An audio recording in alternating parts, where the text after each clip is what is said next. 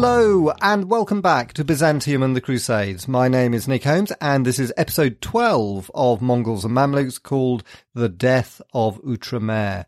So, we have reached the year 1291. This was a momentous year when the last Crusader cities in the Middle East were captured by the Mamluks, Outremer was no more.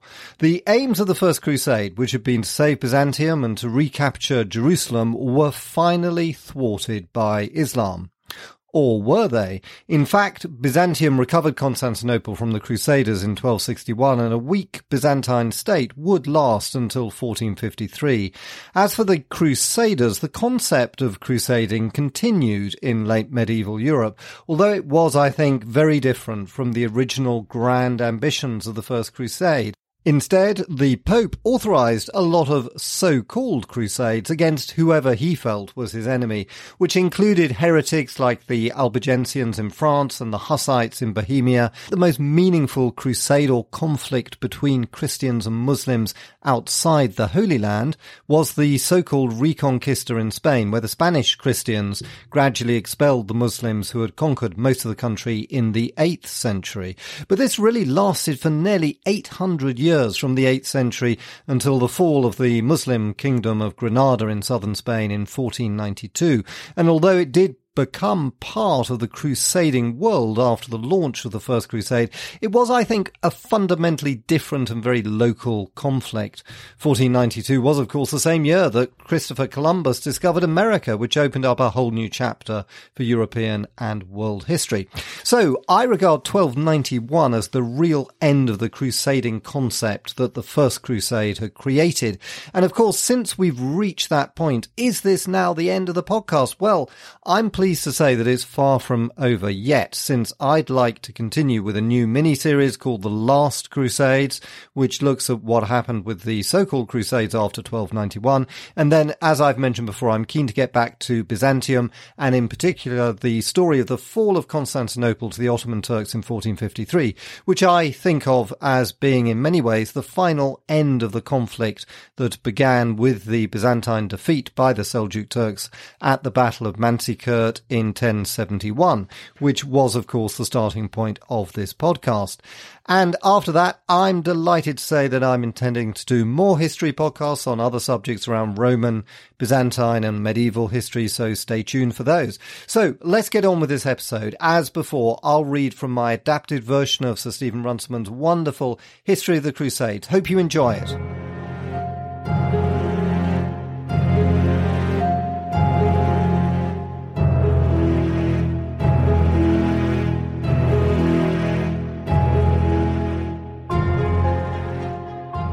In March 1291, the Mamluk army began to move against the Crusaders' capital at Acre.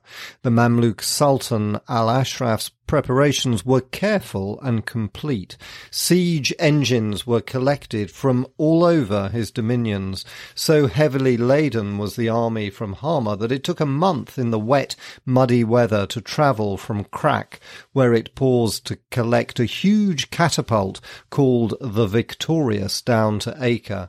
Nearly a hundred other machines had been constructed at Damascus and in Egypt. There was a second great catapult called the Furious and lighter mangonels of a particularly efficient type known as the Black Oxen. On the 6th of March, Al-Ashraf left Cairo for Damascus where he deposited his harem. On the 5th of April, he arrived before Acre with all his vast forces. Men spoke of 60,000 horsemen and 160,000 infantry. However exaggerated those numbers may be, his army far exceeded the forces that the Christians could muster. The news of the Mamluk Sultan's preparations had at last brought the people of Acre to realize their plight. Earnest appeals had been sent to Europe during the course of the winter, but with very little result. A few isolated knights had arrived during the previous autumn. Amongst them was the Swiss Otto of Grandson, with some Englishmen sent by Edward I. The temple and the hospital gathered all their available men. The Grand Master of the Teutonic Order, Burkhard of Schwanden made a bad impression by choosing to resign his office at this very moment, but his successor, Conrad of Feuchtwangen, summoned members of his fellow knights from Europe Henry of Cyprus sent over Cypriot troops and his brother Amalric to command the defence, and promised to follow himself with reinforcements. Every able-bodied citizen of Acre was enlisted to play his part, but even so the numbers were small. The whole civilian population of Acre comprised thirty to forty thousand people. In addition, there were less than a thousand knights or mounted sergeants and about fourteen thousand foot soldiers, including the Italian pilgrims. The fortifications of the city were good, and they had recently been strengthened by King Henry's orders. There was now a double line of walls to protect the peninsula on which the city and its northern suburb, Montmusard, were placed, and a single wall separated Acre from Montmusard. The castle lay on this latter wall close to its junction with the double walls, Many of them have been built at the expense of some distinguished pilgrims, such as the English Tower built by Edward I and the Tower of the Countess of Blois next to it. At the angle where the walls turned from running northward from the Bay of Acre to go westward towards the sea, there stood on the outer wall a great tower recently rebuilt by King Henry II opposite to the accursed tower on the inner wall. In front of King Henry's tower was a barbican built by King Hugh. The whole of this angle was considered to be the most vulnerable part of the defence. It was therefore entrusted to the king's own troops under his brother Amalric. On his right were the French and English knights under John of Grailly and Otto of Grandson, then the troops of the Venetians and the Pisans and those of the commune of Acre. On his left, covering the walls of Montmusard, were first the Hospitallers, then the Templars, each commanded by their Grand Master. The Teutonic Knights supplemented the royal regiments by the accursed tower. On the Muslim side, the army of Hama, with which the historian Abul Feda was present in person, was stationed by the sea, opposite to the Templars. The army of Damascus was opposite to the Hospitallers, and the Egyptian Mamluk army stretched from the end of the wall of Montmusard round to the Bay of Acre. The Sultan's tent was pitched not far from the shore, opposite to the Tower of the Legate. Later, when all was over and lost, anger and grief gave rise to recriminations. The Christian chroniclers freely hurled accusations of cowardice at the garrison. But, in fact, at this supreme moment of their fate, the defenders of Outremer showed a courage and a loyalty that had been sadly absent in recent years. It may be that when shiploads of women, old men, and children were dispatched to Cyprus at the beginning of the siege, some men of fighting age fled with them. It may be that some of the Italian merchants showed a selfish anxiety about their own property, Genoa indeed took no part in the struggle at all. It had been virtually excluded from Acre by the Venetians and had made its own treaty with the Mamluk Sultan. But the Venetians and Pisans fought valiantly. The latter were responsible for the construction of a great catapult that was the most effective of all the machines of the Christians. The siege began on the 6th of April. Day after day, the Sultan's mangonels and catapults flung their stone or pottery containers filled with an explosive mixture at the walls of the city or over them into the town, and his archers poured their arrows in clouds against the defenders on the galleries and tower platforms, while his engineers prepared to move up to mine the crucial defences. He was said to have a thousand engineers to use against each tower.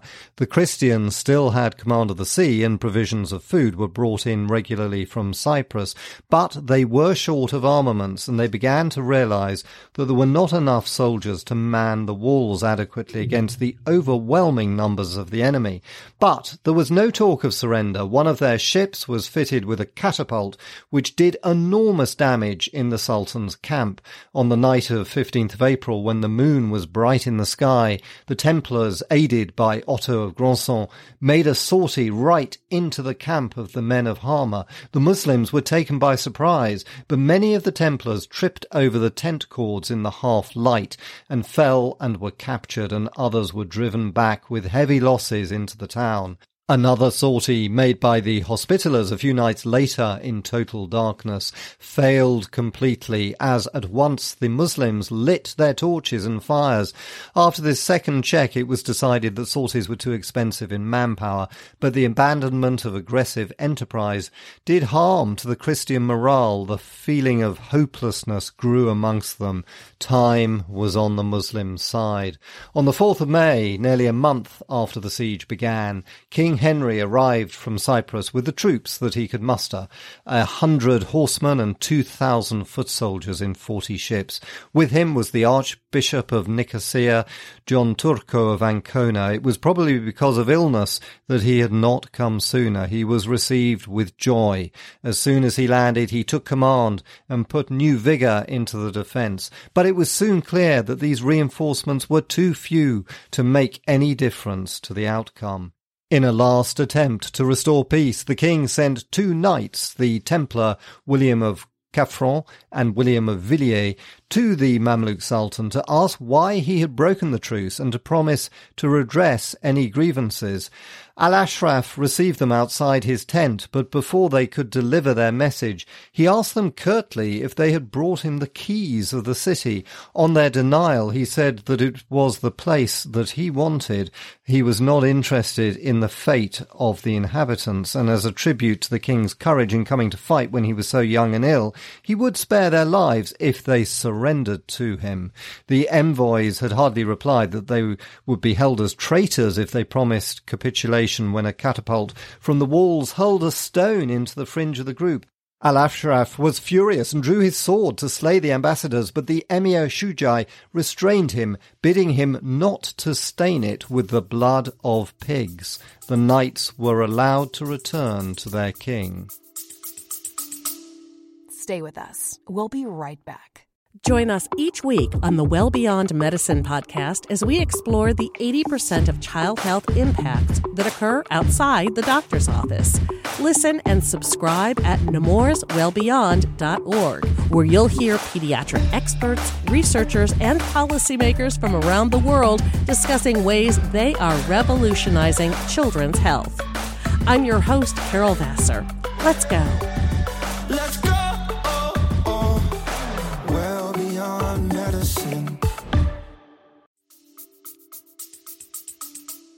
Meanwhile, the Sultan's engineers were already beginning to mine the towers. On the 8th of May, the king's men decided that the barbican of King Hugh was no longer tenable. They set fire to it and left it to collapse. In the course of the following week, the towers of the English and the Countess of Blois were undermined, and the walls by St. Anthony's Gate and by the Tower of St. Nicholas began to crumble. The new tower of Henry II held out until the 15th of May, when part of its outer wall came down. Next morning, the Mamluks forced their way into the ruin, and the defence was forced back into the inner line of walls. That same day there was a concentrated attack on St Anthony's Gate, and only the gallantry of the Templars kept the enemy from passing into the city. The Marshal of the hospital, Matthew of Clermont, distinguished himself by his bravery. During the next day, the Muslims strengthened their hold on the outer wall, and the Sultan ordered the general assault for the morning of Friday, the 18th of May.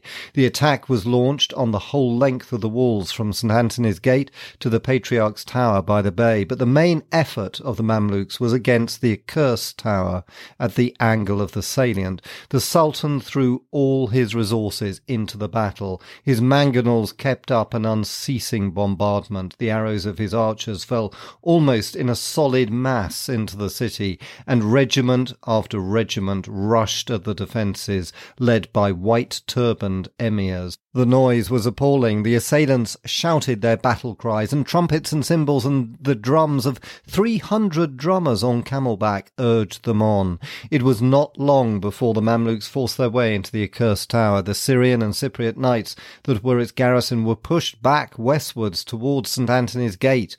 There the Templars and Hospitallers came to their assistance, fighting together as if there had never been two centuries of rivalry between them. Matthew of Clermont Desperately tried to lead a counterattack to recover the tower, but though the two Grand Masters followed him, they could make no impression. Along the eastern wall of the city, John of Grailly and Otto of Grandson held their own for some hours, but after the fall of the accursed tower, the enemy was able to pass along the crumbling walls and take possession of the gate of St. Nicholas. The whole salient was lost, and the Muslims were well established inside the city.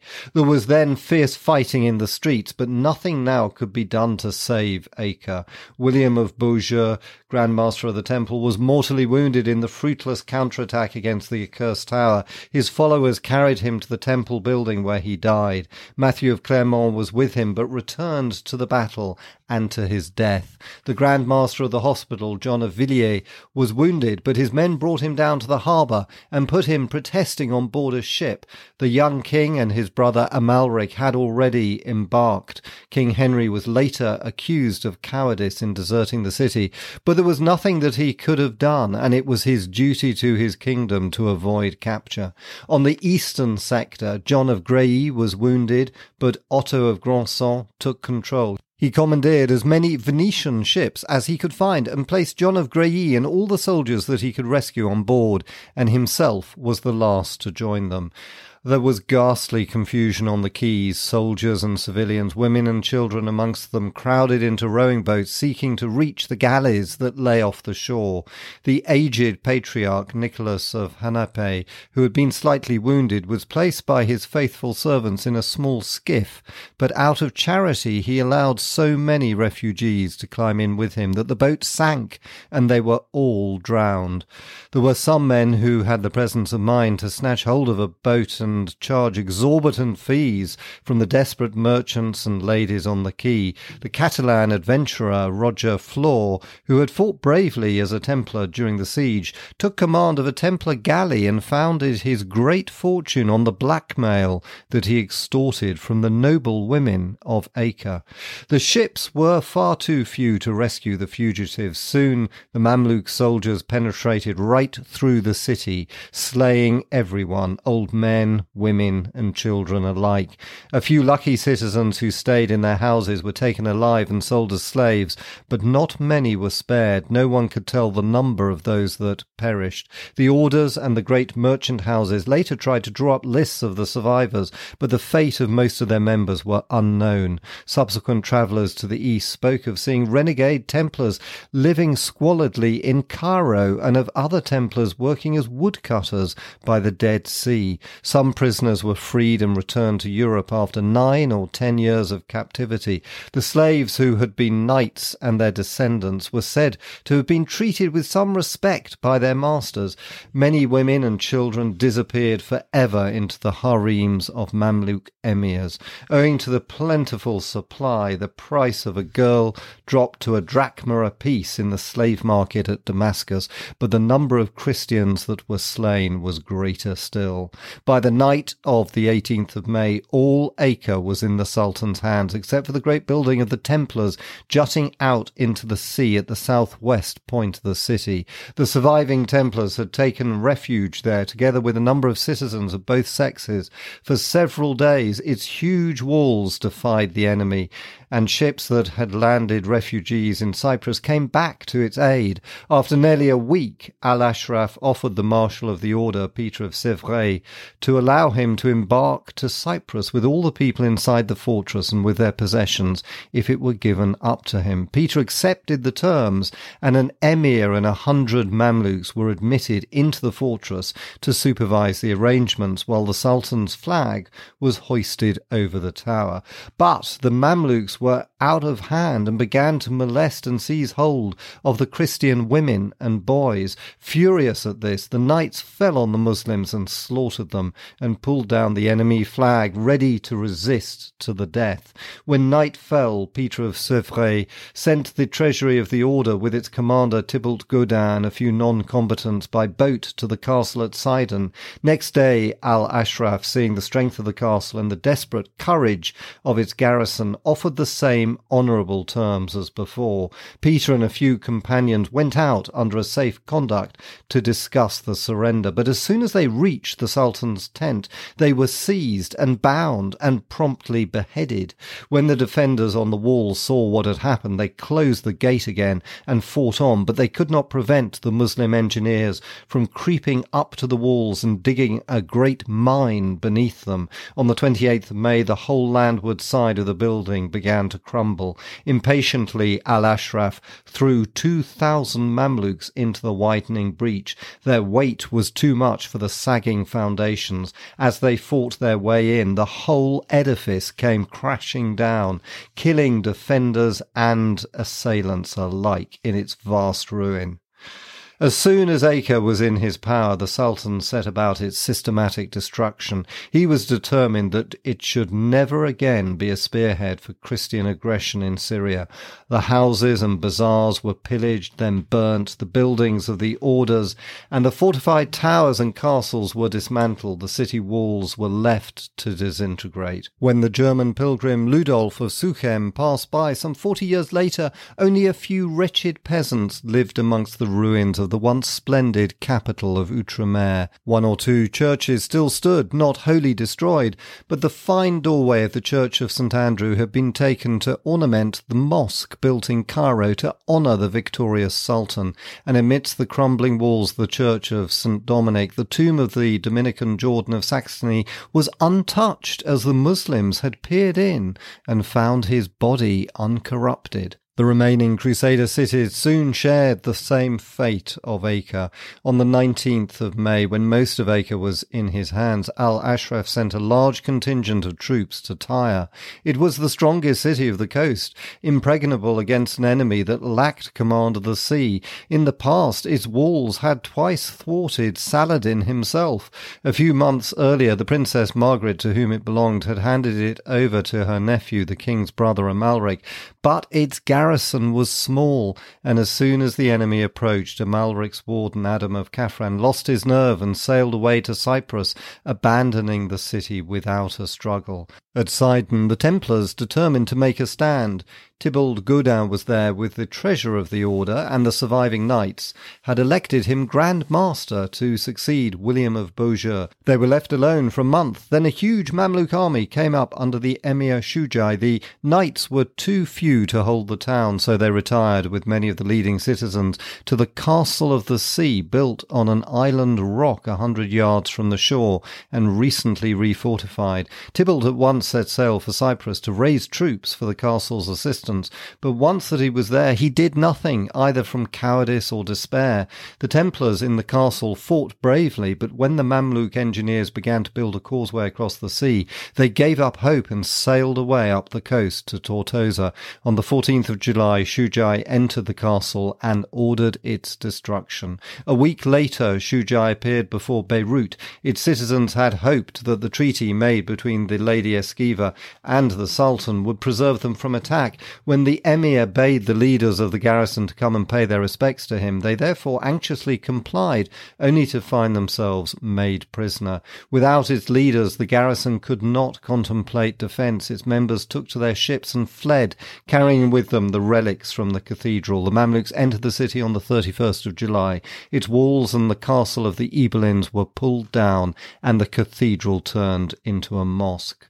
Soon afterwards, the Mamluk Sultan occupied Haifa without opposition on the 30th of July, and his men burnt the monasteries on Mount Carmel and slew the monks. There still remained the two Templar castles at Tortosa and Athlit, but in neither was the garrison strong enough to face a siege. Tortosa was evacuated on the 3rd of August and Athlit on the 14th. All that now was left to the Templars was the island fortress of Ruad, some two miles off the coast opposite Tortosa. There they maintained their hold for twelve more years, only quitting the island in 1303 when the whole future of the order began to be in doubt. For some months the Sultan's troops marched up and down the coastlands, carefully destroying anything that might be of value to the Crusaders should they ever attempt another landing. Orchards were cut down, irrigation systems put out of order. The only castles that were left standing were those that were back from the coast, like Mount Pilgrim at Tripoli and Markab on its high mountain. Along the sea there was desolation. The peasants of those once rich farms saw their steads destroyed and sought refuge in the mountains. Those of Crusader origin hastened to merge themselves with the natives, and the native Christians were treated little better than slaves. The old easy tolerance of Islam was gone. Embittered by the long religious wars, the victors had no mercy for the infidel. The Crusaders' legacy was one of hatred and conflict.